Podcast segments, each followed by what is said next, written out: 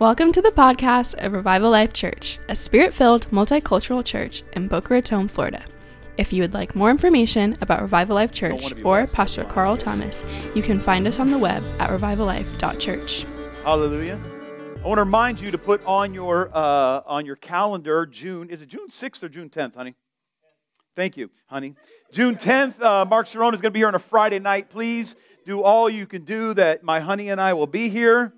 Um, Mark Sharon is going to come, and um, uh, it's going to be uh, uh, just a real monumental service for our church, uh, for my life, and I believe you will be blessed as well. If you got a Bible, you can turn to John chapter 14. We are in our Jesus is Alive message series. The Gospel of John. We're studying how what we can expect from Jesus since he is alive. I got a lot going on in the inside of me this week. God is, um, God is, God is. Have you ever been in a season where God is doing so much and you're not sure what it is? It's like you buy, like, ever, you ever buy like a, a, a like a, um, a big puzzle with like a thousand pieces, and um, on you look at the cover, and the picture looks nice on the cover, and then you pour out the pieces, and you don't know how to make the pieces turn into the picture on the cover. Does that, that make that make sense? Like you know, all of this is going to turn into something beautiful. Well, at this moment, you have no idea how that's going to happen. Anybody know what I'm talking about? Yeah, so that's kind of been like that's that's the season that I'm living in. Uh, see, so so what, what I have found in um, in walking with Jesus is um, you get the you get the box, and uh, you see the picture on the box, and you think somehow God is giving you that picture with the box. Thank you, honey. I really the other honey. I, I appreciate that. Thank you. Mike Rentler, he was. It's a long story. It's a long story, honey. I just we'll talk about it later. yeah, yeah. My, my marriage is secure for those who aren't. We're, we're good. I do love Mike Rentler just in a different phileo type of love as opposed to hallelujah. Um, so, so what happens is you get, you know, when, when you meet Jesus, and, and, and there's people say, you know, I've lived in church, I grew up in church, been in church my whole life. I'm like, well, that's awesome. Can't wait till you meet Jesus, right? When you, when you, when you, when you meet Jesus, um, you get this picture. And this picture, um, you, you, you, you, since, since, you're, since you're ignorant uh, and you think you know everything, you meet Jesus and you get this picture and you think that, oh, this picture, he's given me the picture, now I just get to walk in the picture. You don't recognize that the picture is on top of a box with a million little pieces on the inside. Right? And, and, and, and you and Jesus are going to put this puzzle together over the rest of your life. And, um, and you like you're trying to you spend a good portion of time trying to put pieces. You ever like I, like if you've never put together a puzzle, you don't know what I'm talking about here. But you ever like get one of those puzzles and like the picture makes it look really easy.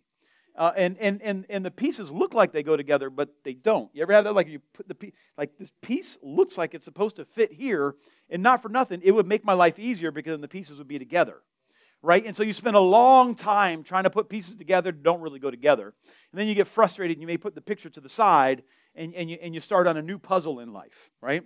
And that, that's like, and I feel like in this season, so many people are in that season right now. Like you, you had a picture, but then you found out the puzzle is not completed. You thought that you were going to, you're, you're almost done with the puzzle, and you just found out, you know, you got about nine of the 9,000 pieces in the puzzle together. And then you got to, and then you come to a point in your, in your Christianity where you got to decide, do I, do I really want to put the puzzle together? Or, or, or, or can I just work with the puzzle I got before I met Jesus? And this, is this is a real, this is a real thing that we all have to wrestle with in our walk. Am I actually going to stay faithful to the vision God gave me and trust that He has a timeline that He's working on? Or am I going to go back to my fishing boat and just do what's comfortable? Am I going to do the success that I came up with that I could do without Jesus before I met him? Or am I going to stay faithful to God and allow him to fi- finish that which he began in my life? And I have this, you know, I have this, um, I have this kind of churning in my spirit, and hopefully I can uh, decipher it in the next, you know, 15, 20 or so minutes. Um, and as, as, as we talk through this, but it's, it's so easy um, when we reminisce about our past and like we all have seasons of life that life was easier, right? And um, those like, like those seasons um, become more and more romantic the harder our life gets. You know, you left that season for a reason. Uh, but, but when things get hard, all of a sudden, you start looking back thinking, was, was it really that bad? And, you know, if I could just go back to that, maybe those were the good old days and I lost it, and maybe I can go back to that, or, or, or, or maybe I can, you know, I, I wish, I wish I could just walk into what, but you can't walk into what you used to walk in.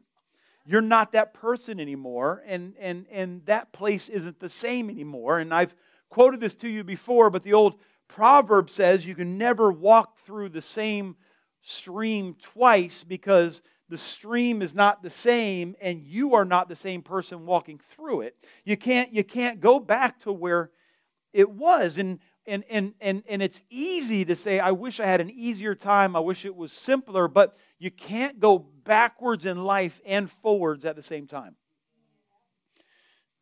we we, we gotta we gotta put our hand to the plow. And this is what, as we're in this Jesus is Alive message series, as I talked about last week, we, we, gotta, we gotta stay current with what Jesus is doing in the now. We gotta be current with what Jesus is doing in the now. I'll, I'll say that again. Um, I, I don't want to I don't want to go back to when things were great because things weren't great. If they were great, we'd still be there. Things are better, even if they don't look that way because we're further along in God's plan right? And so, this romanticization of things how they were is always a wicked plot to try to undo what God is doing now. And so, let's look at John chapter 14, starting at verse 25. Do you love the Word of God? I thank you for, for, for, for, valuing the Word of God. I thank you for reading it during the week. I thank you for bringing uh, your Bible either digitally or in hardcover here with you. I, I, I, thank you that you trust that this is the inspired Word of God for our lives and that we put in the work to rightly discern the Word of truth. In John chapter 14, excuse me, starting in verse 25, this is Jesus speaking. And he's speaking, and this is part of what they call the farewell discourse, or, you know, in kind of modern English, that speech he gave saying goodbye, right? So it's like the, the final episode of a, of a series, you know, and, and Jesus is doing a long ser- series of um, teachings, actions, saying goodbye to his disciples, preparing them. And uh, so in the farewell discourse here, excuse me, Jesus says, These things I've spoken to you while abiding with you. But the Helper, the Holy Spirit, who's the Helper? But the Helper, the Holy Spirit, whom the Father will send in my name, he will teach you all things and bring to your remembrance all that I said to you. Peace I leave with you, my peace I give to you. Not as the world gives, do I give to you. do not let your hearts be troubled, nor let it be fearful. You heard that I said to you, I go away and I'll come to you. If you loved me, you would have rejoiced because I go to the Father, for the Father is greater than I. Now, I have told you before it happens, so that when it happens, you may believe. There is a lot going on here, but could you say amen to the reading of the word? There's a lot going on here, and I'm going to try to keep it as narrow as possible because I could preach four years on this right here. But Jesus is um, Jesus is, is the most strategic pastor there ever was.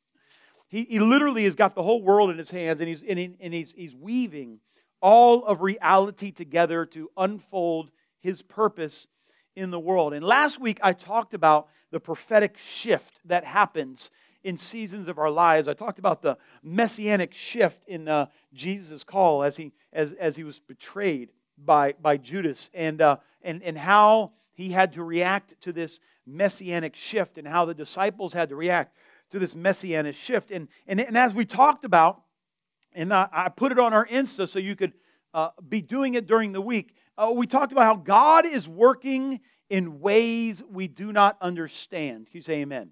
We have to surrender to the fact that God is working in ways we do not understand. I'm telling everybody I disciple, everybody I everybody whose life I speak into today to slowly pray the Lord's prayer every day. It's not religious, it's actually the command of Jesus.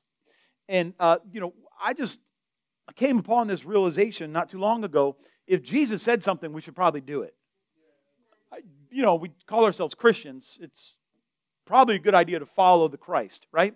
And he literally said, when you pray, pray this way.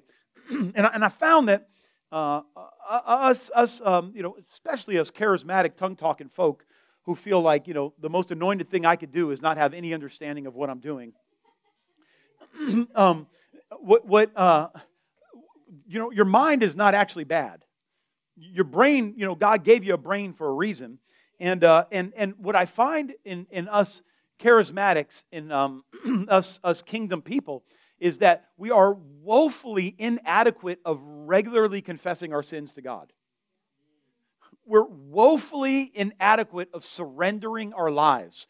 The whole point of tongues is to say, I do not know what to pray. The Spirit does, and I let Him make intercession through me. It doesn't make me greater. It's a recognition that I can't even get prayer right without the Holy Ghost. It's not that I'm some above someone else, but I pray in the Spirit with groanings that are unutterable and, and, and, and then speaking in words I don't understand. It's the lowest form of prayer we could do because it literally says, I don't have a clue what I should be praying for. God, you're going to have to do it for me, right? And Jesus told us to pray. Listen, every day, and we pray, we, we confess our sins to God. We actually recognize that we're bitter and in judgment, and we release the sins of others against us. we're terrible at that. We're just terrible at it. Half of the counseling I do, I, I could, I could summarize in this you got to learn how to forgive. you got to learn how to forgive.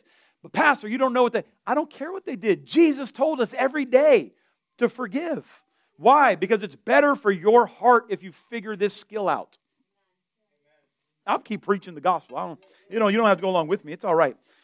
so in the Lord's Prayer, he tells us we need, to, we need to confess our sins every day. We need to repent of our judgments and forgive people every day. We need to actually surrender our lives to Jesus. Not my will, your will be done every day. We have to actually ask God to provide for today. Where the American nightmare is that you can get to a place where you will never need God. You can be so rich that you don't need any God in your life. You could actually become God if you get lucky enough. That's the American nightmare. I call it the American nightmare because it's contrary to the gospel of Jesus Christ. Jesus said, I want you to live every day in a way that you need me, that you desperately, desperately rely on the Spirit of God every day. And I see people, I had a prophetic word about three and a half years ago. I remembered, I looked it up recently. And I said, There's a lot of prosperity coming to people in this house. You better learn how to be humble in the midst of prosperity, or it will consume you. It will consume your pride. It will consume your relationship with Jesus. You will think that you're something you are not. You will forget that it was your submission to God that brought you prosperity, and you will lose the anointing that was once on your life. I believe that word today now as it did then. And I'm here to tell you today God is going to prosper your life. And when it happens, when God blesses your family, when He blesses your finances, when He blesses your business, when you begin pulling back from God because because now you're more focused on the finances than you are the God of a thousand mountaintops and a thousand cattle on a thousand hill. When you forget who brought the blessing to you and you begin worshiping the blessing and you let it run your life, you are on the way down, friend. Things are decreasing in your life and you need to refocus on who brought you here. That's a good word right there. I don't know who that was for. I don't know who that was for, but that, that's, not, that's, that's just take that home. Write it down and decide. Blessing, you bet, I just like, you better just like prepare for blessing. I mean, are you prepared for blessing? That's a real question. Are you prepared? Are you prepared online? Are you prepared for blessing? Are you just begging God for blessing? Like, you better prepare for it. What are you going to do when it happens? Don't just ask for it. What are you going to do with it? And um, so, so in, in, in, the Last Supper here, where Jesus is talking, um, without knowing it, excuse me, without knowing it, uh, Jesus is preparing the disciples for the future.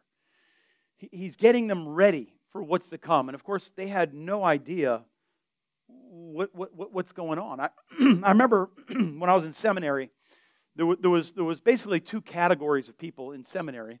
There's um, young folk who know everything, and there's older folk who know they don't know nothing. Right? And you wanna, if you want to get humble, just go into ministry and recognize you don't know nothing. You don't know what God is doing anywhere with anyone or what He's doing, and you're going to shepherd a bunch of people who know everything. Right? And never took a Bible lesson in their life, but have a full theology on things they don't even understand. Like you don't even understand the words you're using. I, I shouldn't say that. I'm going to say, oh, okay, my wife's reeling me in.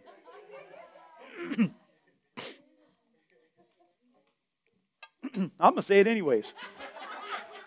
the last time I was in a conversation like, like this, I, like this person was so angry and they kept saying things, and I finally started saying, The words you're using, I don't think you know what they mean because they don't mean the way you're using them. They, I don't think you know. You're, you're, those words don't mean what you think they mean. Like, and I'm trying to kindly say, you sound stupid. You sound really stupid. I know, I know you, I know that you are fully convinced that you're right, but you're not even using words correctly. Like, do you understand do you like could you just a little like a little bit of humility would go a long way in this conversation. If you worshiped yourself just a little bit less there might be a little bit less conflict here in this conversation. And this is what, what happened in seminary. There's people who paid a lot of money to have someone who is an expert teach them things. Like you paid that person to teach you something. And then young people decide i'm going to use this class to let other people know that I know something. Like, nobody cares what you think you know. Ain't nobody in the room paid to hear you say anything. The guy who wrote the big books, that's who we want to listen to. The guy who's read small books, that's not who we're here to listen to, right? Like, I know what your pastor done told you in youth group. That's not what we're here for, right? We're here to actually learn from some, like, okay, I'm, I'm sorry. I'm going to do this one more time. I'm sorry. Work with me here. I was in a, I was in a, um, um, for those who've been to seminary, uh, uh, Brent, are you here? Yeah, Brent, Brent, this will probably resonate. I was in an Old Testament survey class, and a guy was arguing with the professor because his pastor done taught him something. And the guy says, What, what version of the Bible do you use? He said, and he says, I read it in Hebrew. I read it in the old Hebrew they don't even use anymore and the word that you're talking about doesn't mean what you think it means. And then he just goes on a 15 minute lecture and he tells the guy, if you really want to argue with somebody, you need to leave this class and go find somebody who cares about your argument. I was like, all right then, now we're done with that. We're done with this argument, right? We, we need to be humble enough to learn what God is doing in this season. Was that too much of a rant, honey, or do I need to, am I good now? Okay, she's looking at me. She says, move on. All right. Here, here, here's the point of this. Here's the point of this. We get stuck in the last season. So we get some young people who feel insecure and they want to know something, and now they feel like they know something. They go to seminary, and you're no longer, when you're at school, you're no longer there to let people know you know something. You're there to be a student.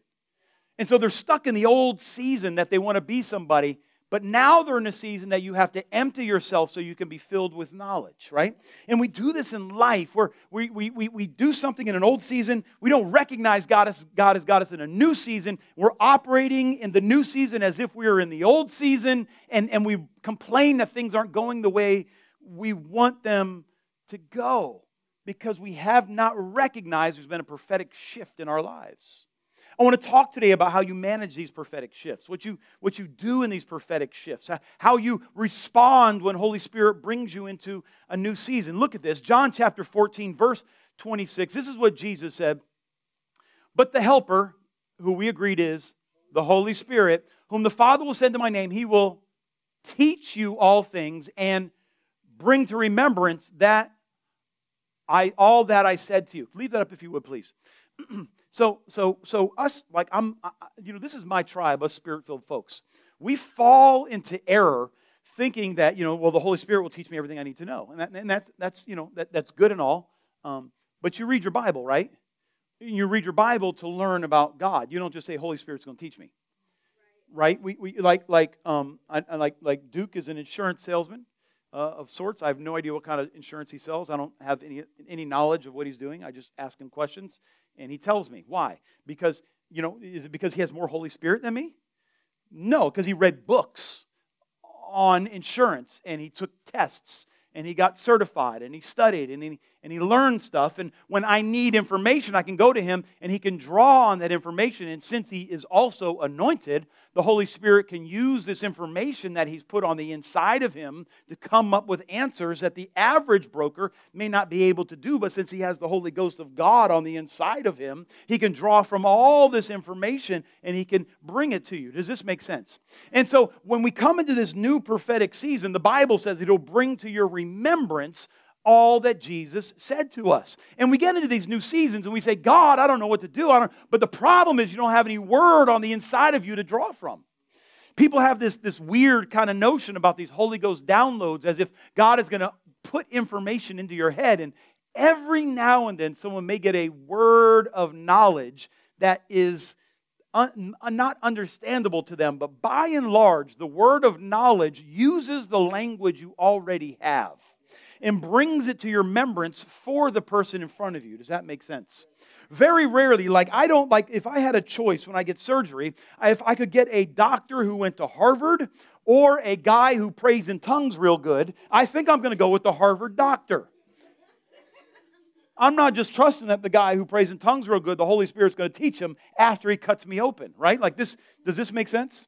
Yeah, and so our relationship with God, we, we, we, we, gotta, we gotta get in this word. We gotta spend time with Jesus. We, we have to, we have to, we have to, um, we, we have to get God something on the inside of us that God can work with to prepare us for this season. That's why I asked you, are you ready for your blessing? What would you do if your blessing came today? Do you know how to manage it? Do you know how to, um, to, to shepherd it? Do you know how to steward your blessing? Do you know what you would do with the blessing? There's people praying for a million dollars, but if a million dollars came your way, you would have no idea what to do with it. You pray, oh, Lord, bring me a husband, bring me a husband. But if a husband comes along, you're not ready to change. To, to, to, to be the wife, you need to, come on, somebody. I mean, come on. You're not, you're not ready. I'm like, you're not, you're like, bring me the husband. Like, but are you ready for the husband? Are you ready to adapt? You know, oh, bring me the wife. I'm ready. Are you ready to be a husband to the wife? Are, are you ready for a business? Do you know anything about, oh, I'm going to be a business leader? Really? Have you been to business school? No. Do you know business? Do you know anybody who owns a business? Do you pay taxes? Do you, like, is, do you have money? Like anything? No. What, what, no, you're not prepared for the blessings. Anybody know what I'm talking about right now? You're not prepared for the blessing. Now, Jesus is a masterful pastor. He's preparing them for the blessing of the Holy Ghost and the oversight of the church before they need it. So he's spending his ministry getting the word, his word, on the inside of them. So when it's time for them to lead the church, the Holy Ghost comes along and brings to remembrance the things that Jesus taught him. But it's the same thing for us. We need to prepare our lives so that the Holy Ghost has something to work with on the inside of us when we get this divine appointment, when we get the time of blessing, when we get the prophetic shift. There's actually a grid that God can work with and He can build something in our lives. We're not all of a sudden, oh, I had no idea this was coming. It's, I've been spending time with Jesus. I know something is coming. I don't know what it is, but I feel it shifting in the atmosphere. I'm, I'm not sure. I have, I have a good friend who leads a, a very, very ridiculously, obscenely, absurdly large church. And, um, and, and in the beginning of the year, like things were just, everything was popping. Things were going great. You know, the record label's going good. The campuses were going good. And he came into the new year and he's like, something ain't right. Some, some, some, some, some, something ain't right. And he, he and his wife went on a 40 day, I think it was a Daniel fast. I don't think it was a fast fast. I'm, I like him. I don't, I don't want to give him that much credit. Like, but so he went on this 40 day fast with his wife. And then a month later, the, the network that they're under just kind of collapsed on itself. And he's like, We spent a month preparing for something to come. And now, when it came, we're spiritually and emotionally uh, ready for this shift that is happening. So many of us, we feel like, oh no, something, something bad is coming, and we just want to stay in bed we allow depression to begin dictating how we react to it. Or, or we begin reacting out of anger, or we react in sadness. And I've been as guilty as this as, as anybody else. I, I, I, I, I get this. I, I, you know, depression kind of runs in my family, and I've talked about in, in my life, part of the victory that I have in Jesus is learning and, and allowing the anointing of God and, and, and, and, and getting counseling and not allowing mental health problems to to rob me of the call of God on my life. Like that's me saying, God has called me to do this. Emotionally, it's going to cause that. I better build some framework so that can't ruin this. Amen. Anybody know what I'm talking about? And so, and so we, we, we, we, we got to, when we feel these things coming, we got to, we got to like say, okay, um, what am I going to do? Am I going to give myself over to it? Am I going to feel a victim of it? Or am I going to prepare for it? Because I'm here to tell you when the prophetic shift comes, the, the Lord wants you to prepare for it. He, he lets you know things feel kind of funny because He wants you to get ready for it. You see, we want to rush through these seasons. We, we, we, we want to rush through these seasons of life and complain that we're not where we want to be. Uh, okay.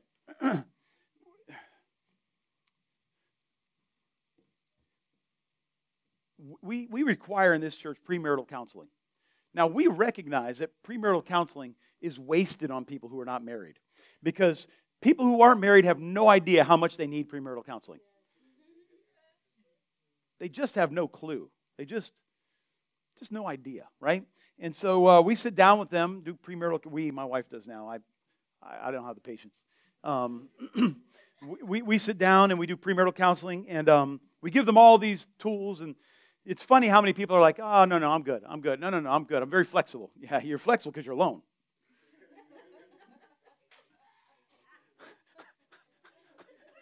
when you wake up with the opposition, let's see how flexible you are. Let's see how flexible you are. That's when we find out if we're flexible. And then the ones who are smart and humble enough will call and say, Hey, Pastor Tracy, can we get a little meeting here? And then my wife will pull out some of the premarital counseling things and say, Remember, we went through this. Oh, that's what that was talking about. Yeah. And there's no shame in that. Now we're bringing to remembrance things that you had learned earlier. Does this make sense? Now there's language. There's language. And, and good parents prepare their kids for the future. Good parents recognize that kids are stupid and they're not listening to anything you're saying. But you're sitting around the dinner table talking about how finances work. You're sitting around the table talking about how you can't trust everybody in your inner circle. We're sitting around the table talking about there's people in your school who look like nerds. You don't want to work for them one day. So find out how they're being successful. Right? Like you and then you just want to keep like and they're like ah, whatever. And then one day when they're about 18, 19, they're in college and they're like, I'm going to need a job at some point. You're like, Yes, we have language for this. Remember this? Now let's let's look for these groups. Let's talk about this. Let's talk about your finances. Let's talk about how you get paid. You, you've already built it. You're bringing to remembrance thing, right? Things that they need to know in the future. This is what good parents do. This is what good shepherds do. This is what a good God does. He has prepared you for the season to come, but the person has to listen, get the word of God on the inside of them, give Holy Ghost something to work with when the time comes. That makes sense. You say amen. Yeah, see, you have to have God's word on the inside of you. Amen. You have to have God's word on the inside of you. And here is God's master plan for evangelism. Are you ready? Are you ready? Here's what happens. Here's what you do. Here's God's master plan for evangelism. You be a Christian on purpose, in public. You may or may not lead anybody to Jesus. But you are a Christian on purpose. You are talking about Jesus. You are quoting the word. You are talking about how you make decisions.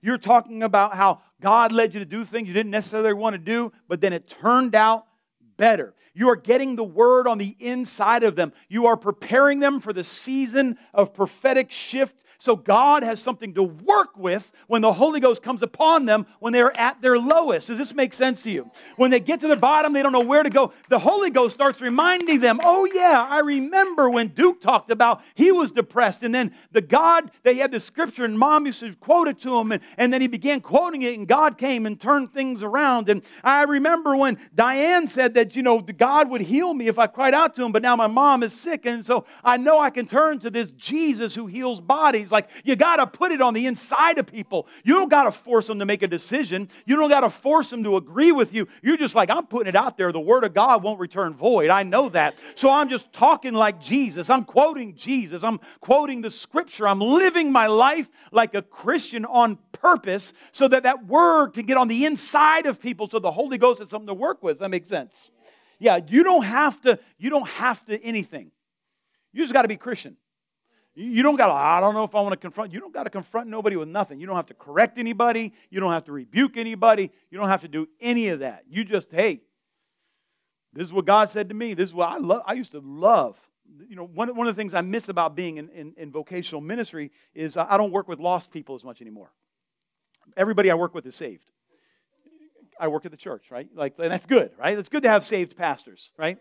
And, and, and, and I used to love, like, just showing up to work and being like, you know, how was your weekend? Oh, we did this. Oh, I said, man, I saw an angel on Saturday. Isn't that amazing? Like, I'm sorry, what? Yeah, I was reading the Bible. I was in Ezekiel.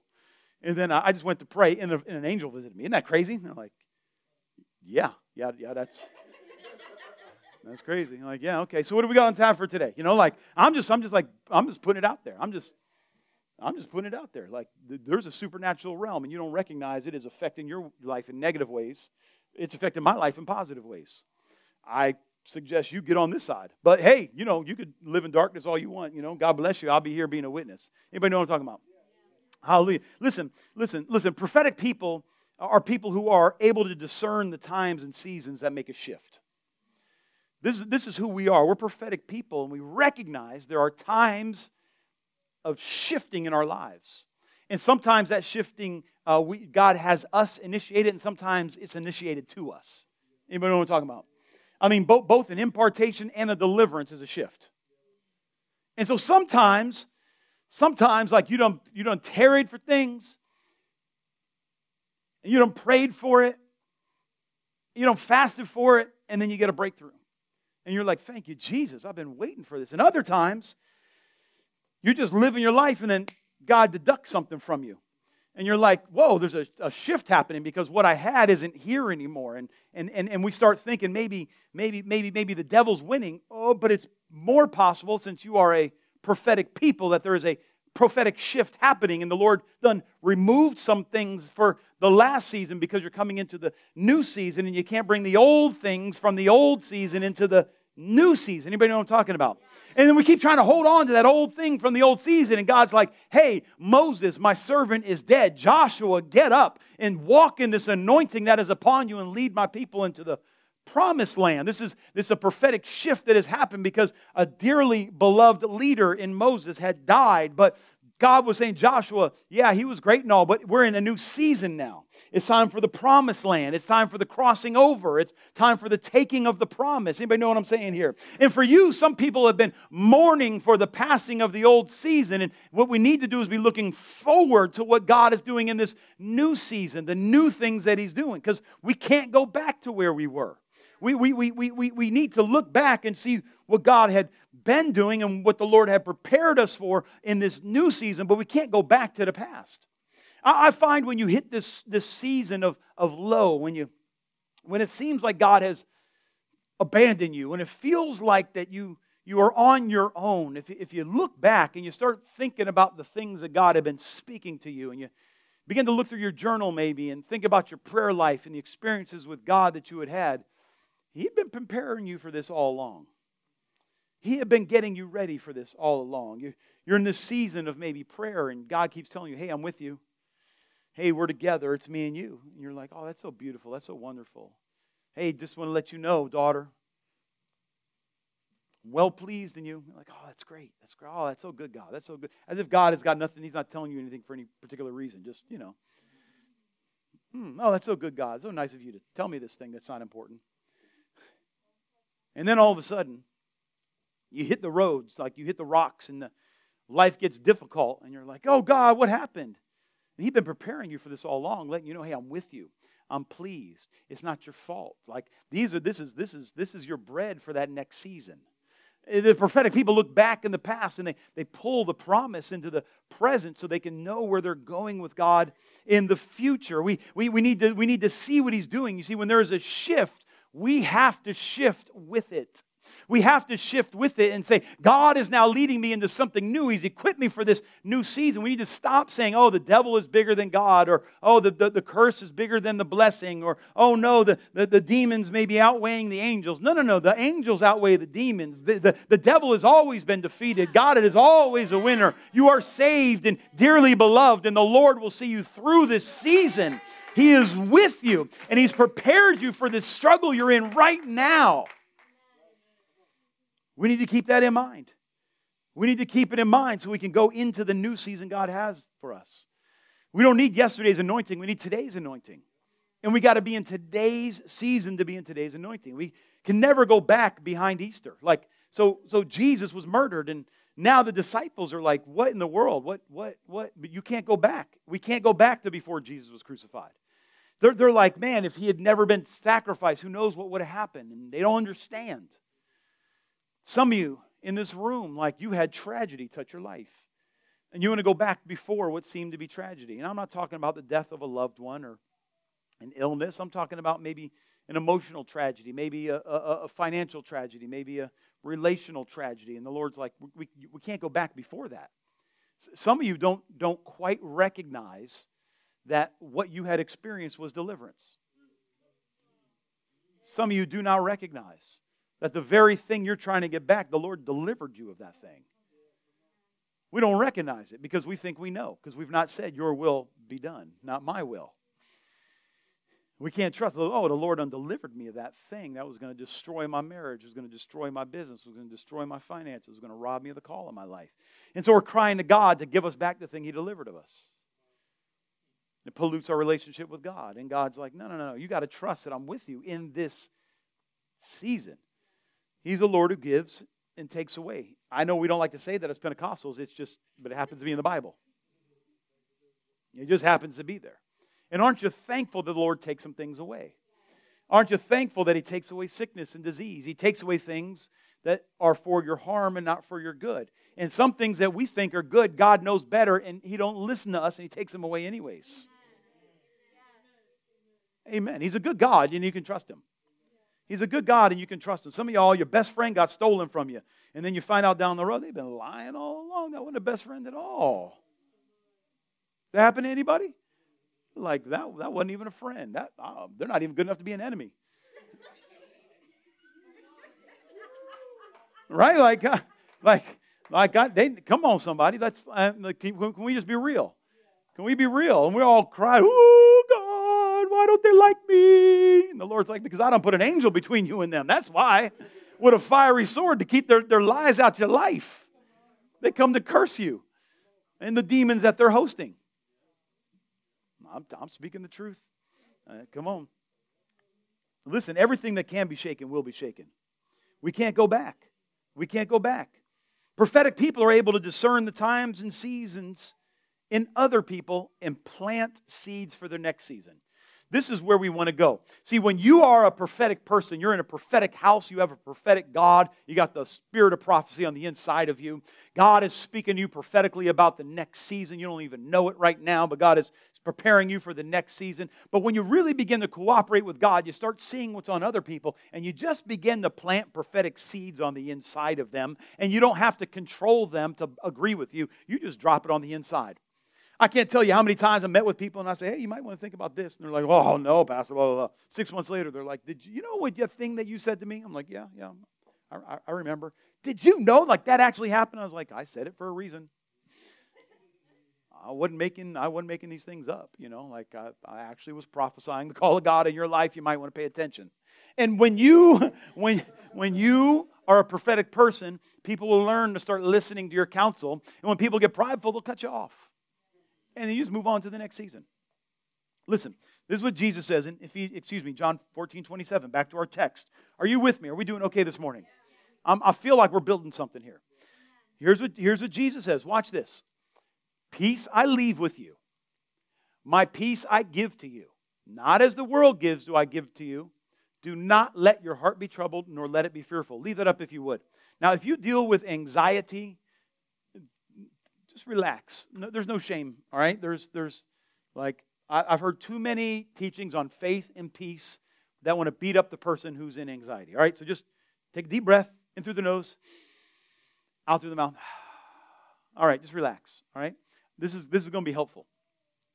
Jesus did not say, Peace I put on the inside of you. Jesus did not say, I will make you peaceful. Jesus did not say, You will not have troubles. He said, Peace I give you, peace I leave with you. Jesus said, I'm leaving it, but you got to know where to find it.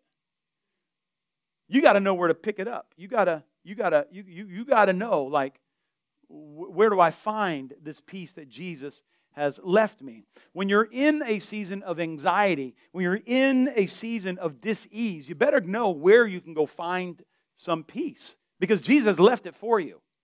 But you have to make a conscious effort to spend time looking for it. And what I have found, I just, I just, I just feel like this is going to be helpful. I, I, I have found that um, by and large, when we're in seasons of dis-ease, we have valued something over what God values.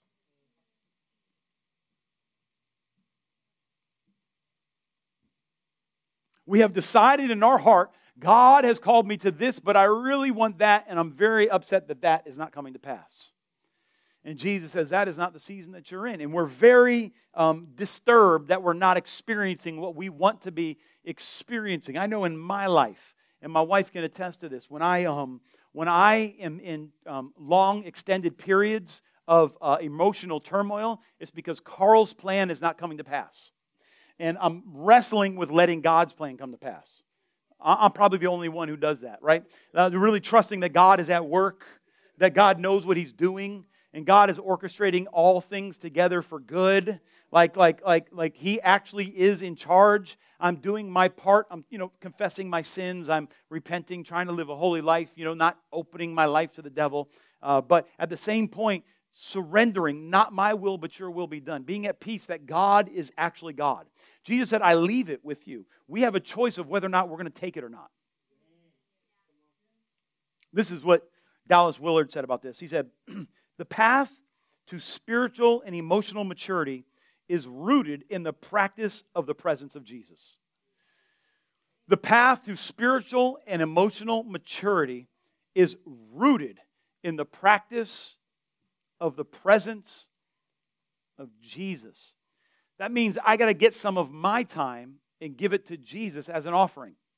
And as I spend time in the peace of God, I learn how to carry peace in the rest of my life. I'm not tossed by everything that happens. I actually slow down. You see, the world has discovered this. There's every, every false religion in the world has some sort of, um, of value for this practicing stillness, practicing quietness, to learn how to say, I am not in control, that I will calm myself and trust. Now, why does that work for every other religion? I mean, the Buddhists do this. The, the, the, the, the Muslims do it five times a day, they pray. I mean, it works because it's a law of God. If you will stop and you will Sabbath for a moment, you will receive peace. It is a promise of God. Whoever gets involved in it, it will work, whether you do it in the name of Jesus or not. You just won't get closer to Jesus unless you do it in the name of Jesus. That makes sense? What we want to do, I don't just want peace, I want peace that passes understanding. And when that happens, that happens in the presence of Jesus. That happens when I quiet my soul and I read my Bible and I welcome Jesus to come into the room and I spend time with him. And then he may do things that I was not ready for, but I am in peace because I know he's in charge. Does that make sense? Okay, I should end here, but I'm not gonna. Let's go to Acts chapter 16. this is important. I, we're in a prophetic season. It's important we get this. okay, in Acts chapter 16, Paul is giving, he's telling this story. He says, A vision appeared to Paul in the night. A man of Macedonia was standing and appealing to him and saying, Come over to Macedonia and help us. How many have read this story before? Everybody, if you haven't, just raise your hand anyway and just act like you've read the Bible. Yes, great job. Excellent, excellent, excellent. Good job. You're so spiritual.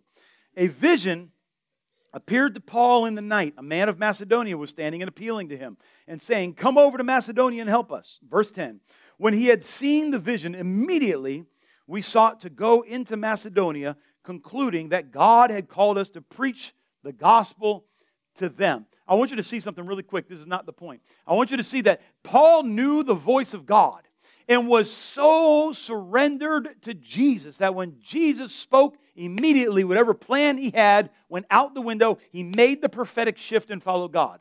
It's not like Paul didn't have other things to do. Paul was active. Paul was busy. Paul was like, Oh, y'all think preachers are here to steal your money? I'll do my own business. I, will show you that that's not true.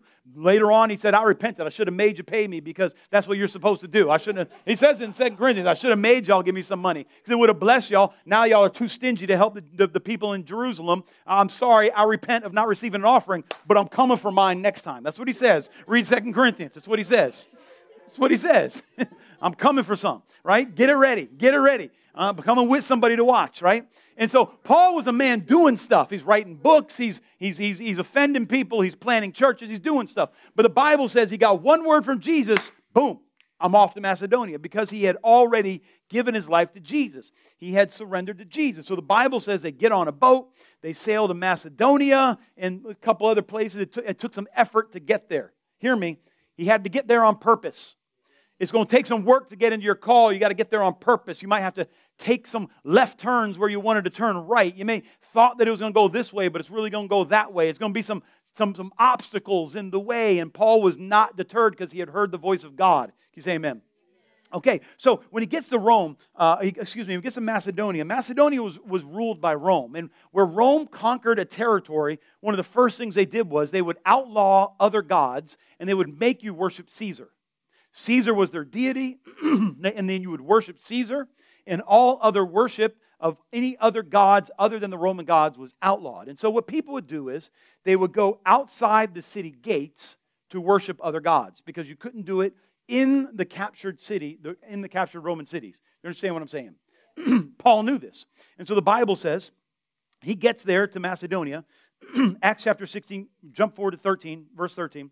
He says, And on the Sabbath day, we went outside the gate to a riverside where we were supposing that there would be a place of prayer because people would leave the city gates to pray. And we sat down and began speaking to the women who had assembled. A woman by the name of Lydia from the city of Thyatira, a seller of purple fabrics, a worshiper of God, was listening, and the Lord opened her heart to respond to the things spoken by Paul. Now, I want you to really kind of focus here. I want you to pay attention. so, so we have these women who were in a Roman occupied city who were not actually Jews, worshiping the Jewish God. And they had to go outside the city limits to do it. And I can imagine what what like we see what's happening in Ukraine, like this this this devilish thing that's happening in Ukraine. And and and it gets a lot of press because it's in Europe, but this has happened all over the world. It's happening in lots of places right now that people might be not as white, so they don't get as much press. Can we just be honest? Come on, right? So it's just it's happening all over the world. Uh, you know, there's there, there's Muslims in, in China right now by the millions being slaughtered and, and encamped. There's uh, Africa and the Caribbean. So I mean, it's just uh, you know, just it's not good, right? But but you see what's happening to the Ukrainians. The Russians are moving in. They're they're shipping them off to Russia into in the concentration camps. The Ukrainians are they're they're, they're they they brought. Um, um, crematoriums to murder them, and, and like it's it's it's it's devilish. But this this but this is what Rome was, and so Rome would move into a city and murder anybody who was an opponent, would outlaw their religion, and uh, would oppress them and force them to become Romans. And so I like to think like what what what was it like for these people who knew that Yahweh was the one true God?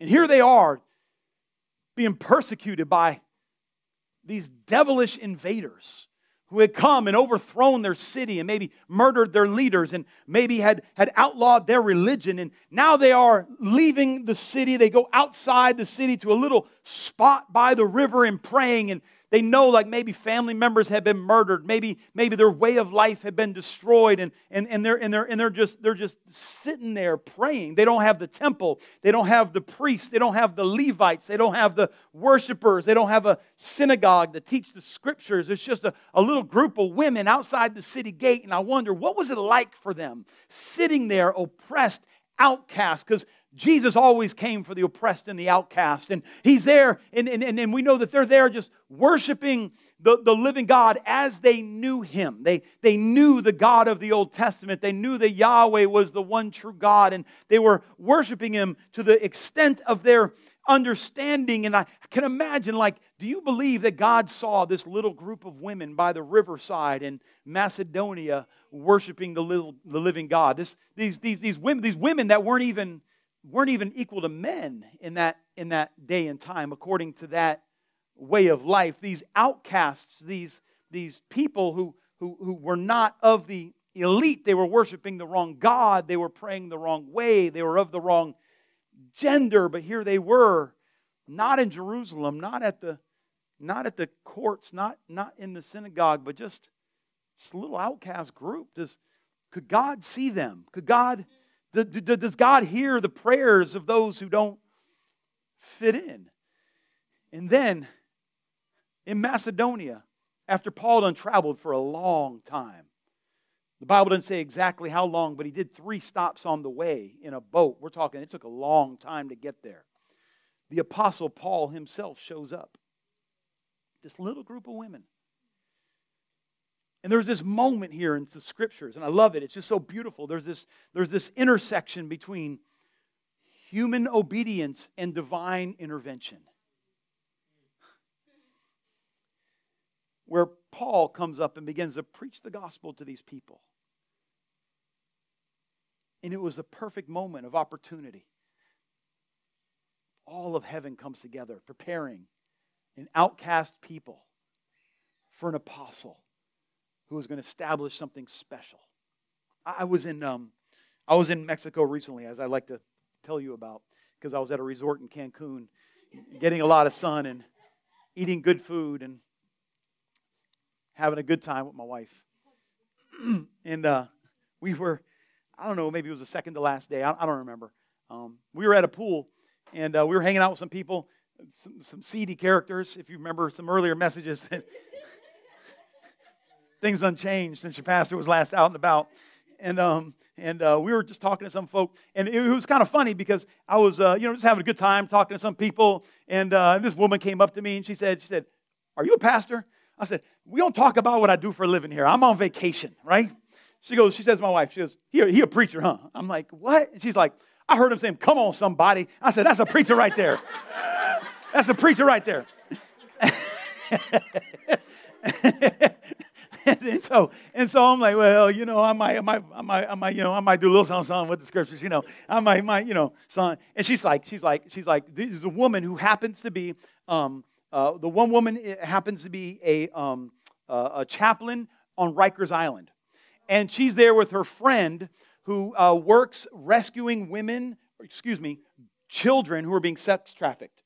So they got a girl who's a, a Christian woman who rescues 13, 14, 15 year olds being sex trafficked, and a chaplain from Rikers Island there in the same swim up bar. We're like, that, that's why I need to be in Cancun, she said. This is why. I'm like, well, all right, you know, the Lord bless you and keep you. May his face shine upon you. You know, whatever. That's, Hallelujah. Bless the Lord Jesus. And so, um, you know, we preach to each other a little bit here and there, whatever. I'm, I'm really not trying to get my preach on. I'm just, but we're having a good time. We're talking, we're fellowshipping, whatnot, whatever. And then my wife and I are just standing there. And then uh, we just, we're standing there in the pool. And then uh, everybody leaves. Like, we just, you know, with people. And then there was nobody there. Like, it's ever happened? You're like, hmm, there's nobody here anymore. Okay, I guess it's time to go to dinner or whatever, right? Because we got no schedule. Didn't even wear a watch. I'm like, whatever. I don't got to be nowhere till my plane takes off. But you know, that's it. That's my whole schedule. And so uh, my wife and I are there, and um, we go to uh, we go to get out the pool, and there's there's one dude, and he's sitting at the, the swim up bar, and he said, "Hey, are are are are, are you a pastor?" I'm like, "Who's asking?" because some people they want to get into a counseling session, and I'm like, "Yeah, I ain't got time for that." Like I'm, or or they want to tell you, anyways. Um, so I'm like, "Yeah, well, what, what, what, can I do for you?" And he says, "Well, you know, uh, I'm, you know, I'm American, and uh, and and uh, I, you know, got in some trouble in in uh, in America, and uh, now I'm here. I said, I said, was it trafficking cocaine? I said, just a word of knowledge. Just I said, did you get caught trafficking cocaine? He's like, he's like, yeah. he looked at me like, God's good. I was like, all right, yeah.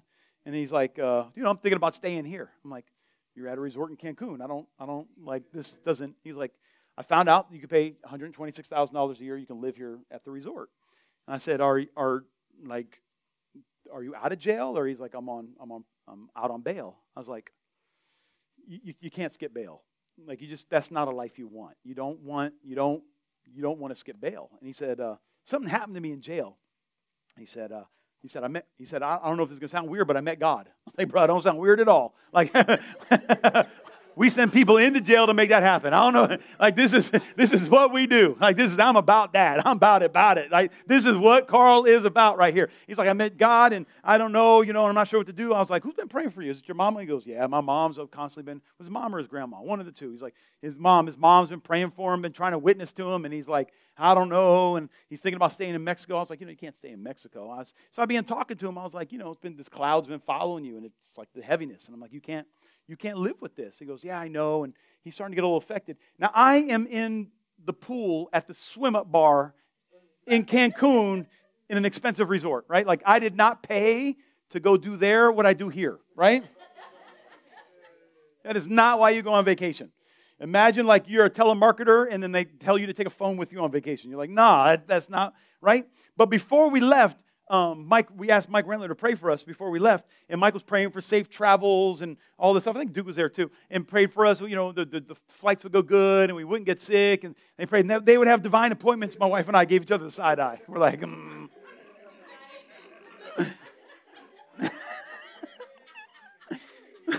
but Mike's prayers are powerful and effective. You know what I'm saying? I was preaching the whole time I was there. It was, it was, it was it was ridiculous. Uh, yeah, anyways, um, anyways, so we're talking to this guy. We're like we're standing in the middle of this swim up bar, like we're just you know, and and uh, we're just in the water. And I start, I just start, I feel the anointing of God fall on me. I'm like, I, okay, like that, you know, all right. And so I'm talking to him. He's telling me about, you know, how he met God in prison. I'm like, well, you know, the Bible says that we're to repent and be baptized. You know, did, uh, you know, that's what the Bible says. And uh, Gee, do you believe this? Do you believe that? Yeah, yeah. What happened? This happened. You gave your life to God. You're going to follow God. Yeah. I said, the problem is you still got the old man. We need to bury the old man so you can walk in the newness of life, right? And so I'm like, I'm like looking around. I'm like, I'm like, we could water baptize you right now if you want. We're already waist deep. We could do that right now. And so the bartender's over here cleaning the bar. There had been a foam party at this pool earlier. They had a foam party, like they filled it with foam. You walked through the foam. I think it was Fabuloso they were using. It was like it was like walking into a toxic cloud. I was like, oh, you're gonna kill me. It was like, is this asbestos? I don't know what this is. This is gonna kill me, right? So there was a, there was a pool party earlier. There was a foam party, uh, and and and and and I'm just standing with this guy, and it was like all of a sudden, all of a sudden, this thing that happened in Macedonia was happening at this little resort in Cancun. Like there was a shift, like like like human obedience matched up with divine providence, and, and, and, and, and this had become a sacred space. Just for a moment, the Lord had sanctified the waters. And I'm like, I, I, get emotional right now just thinking about it. And we're just, my wife was right there, and we're like, Well, do you believe in the Lord Jesus Christ that He died for your sins? Are you going to live for Him? He's like, Yes, yes. We just brought him through a confession of faith, and I'm just dunked him. I said, I baptize you in the name of the Father and in the Son and the Holy Ghost. And he came up, and I prayed the Lord over him, and I just prayed the anointing of God over him. And it was like, I was like, he, he, he, like he couldn't talk, and he starts stuttering, and, and he starts just crying. We're at this pool bar in Cancun, and he's crying, and he's like, Oh, hallelujah. Thank you, Jesus. Thank you, Jesus. Thank you, Jesus. Come on, just thank him right just for a second. Just thank Him for a second that your family members are next, that your neighbors are next, that your coworkers are next, that there's somebody somewhere where they think they're taking a break, that the Lord has put the Word of God on the inside of them. Come on, somebody. And I baptized him, and he, and he came up and he's crying like he's shaking, and he's like, he's like, I got to call my mom. I said, call mom. Go call mom. I'm to go get some free food at the restaurant. The Caribbean bar, the Caribbean restaurant's open and it's calling my name, right?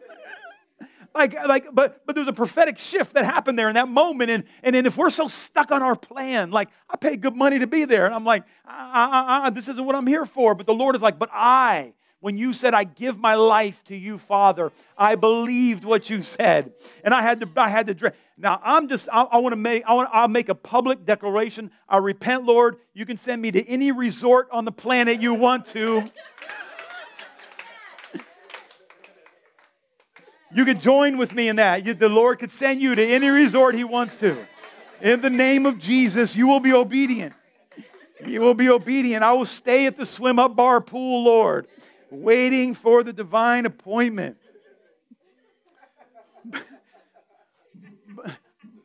But God saw this young man's heart, right? He saw this young man's heart.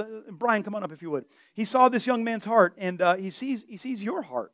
He sees he sees what's happening in your life. He sees what's going on with you, and you may think that you're just alone by some stream. And and and I tell you what, God sees. You, you may think that there's times in your life you're not going anywhere. That's not true. God is preparing you. God knows your struggle. God knows your midnight cries. And He is sending the Messiah to deliver you in the midst of that problem. He moves in open hearts.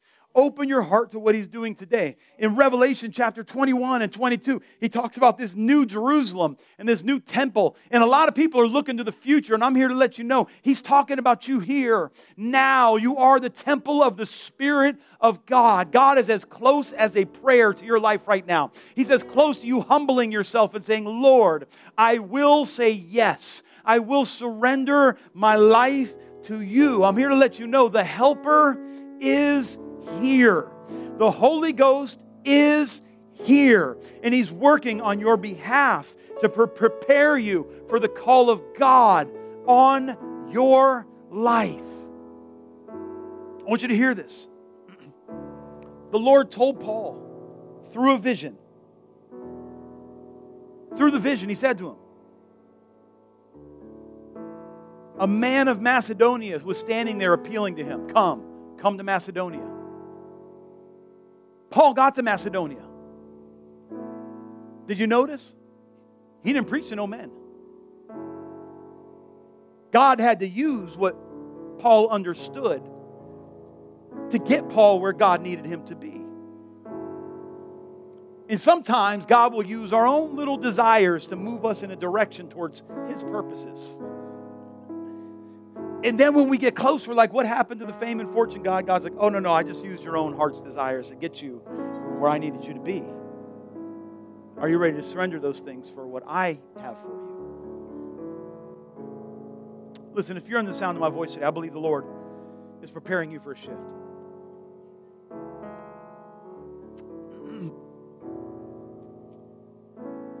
There's a promise of the restoration of all things the restoration of all things. And I am convinced, I am convinced through Scripture, I am convinced through church history, I am convinced in my personal relationship with Jesus that God is still on the throne in the midst of your struggles today. He wants to work on your behalf and He wants to stir up the gift that's on the inside of you to bring you out of what you have known into the thing that God has prepared for you. I said it last week, but eye has not seen, nor has ear heard, nor has it entered into the heart of man the things that God has prepared for those who love Him. You don't know what's coming because it hasn't even entered your heart yet. But God knows, and He's preparing you for it right now. God is moving on your behalf right now. I'm here to tell you that the devil is bringing depression, he's bringing anxiety. He wants you to give up. He's trying to convince you to quit. He's trying to convince you that you heard wrong, that you can't really trust God. But I'm here to let you know that Jesus Christ has conquered the death, He has conquered the grave, He has conquered the enemy. He is alive at the right hand of the Father, making intercession for you right now. And the Holy Ghost of God is here right now, working on your behalf, preparing you for all things to come. I know this. I know this as much as I know that my name is Carl and I'm called to be Tracy's husband, that the Lord has called me to preach this gospel. I'm here to let you know that Jesus is a deliverer, that Jesus is the one who will bring you over, that he will bring you out of bondage. Come on, somebody. That Jesus is faithful to his word, that Jesus is well able to bring you into what he has called you to. God is able. Here, I want to let you know God is able. Where you think that things are at the end of the road, God says, I am opening a door that no man can shut, and I'm shutting doors that no man can empty. I feel there's deliverance in the room right now, somebody. Pray in the spirit right now. Come on and lean into what he's doing. Come on. Come on, somebody. Come on, somebody. Come on, somebody. I feel it in the atmosphere right now. Make a decision. Come on, stand with me if you would. Make a decision right now.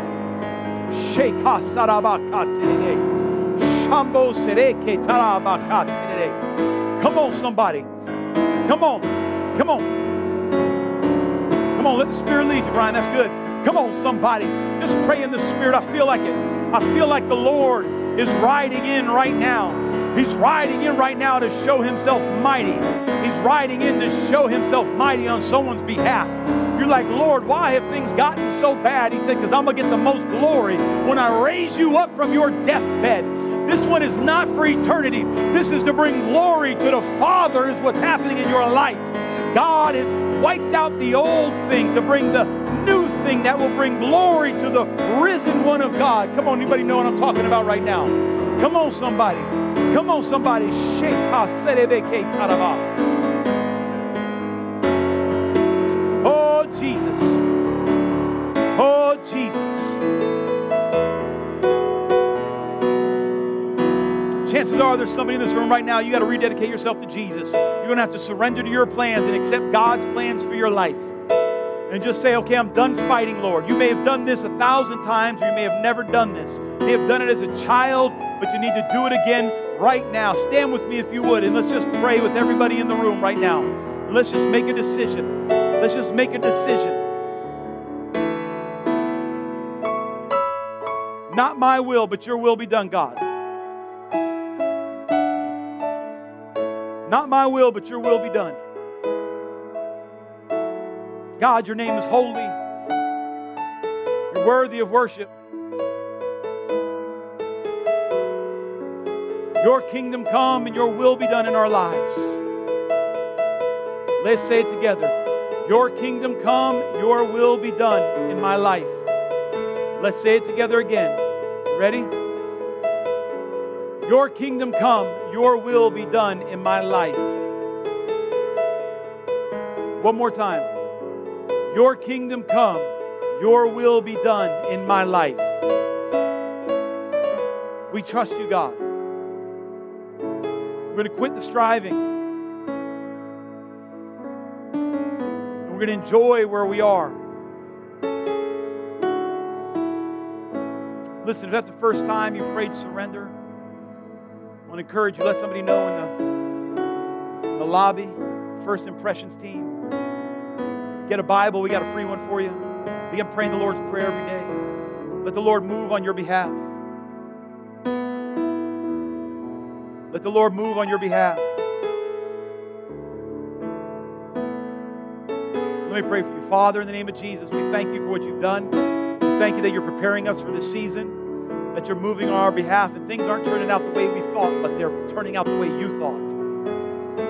And we thank you that you're with us and we can trust you. In the mighty name of Jesus. And all God's people said, Amen and amen. Amen. Can you give a clap off for the Lord for what He's done today?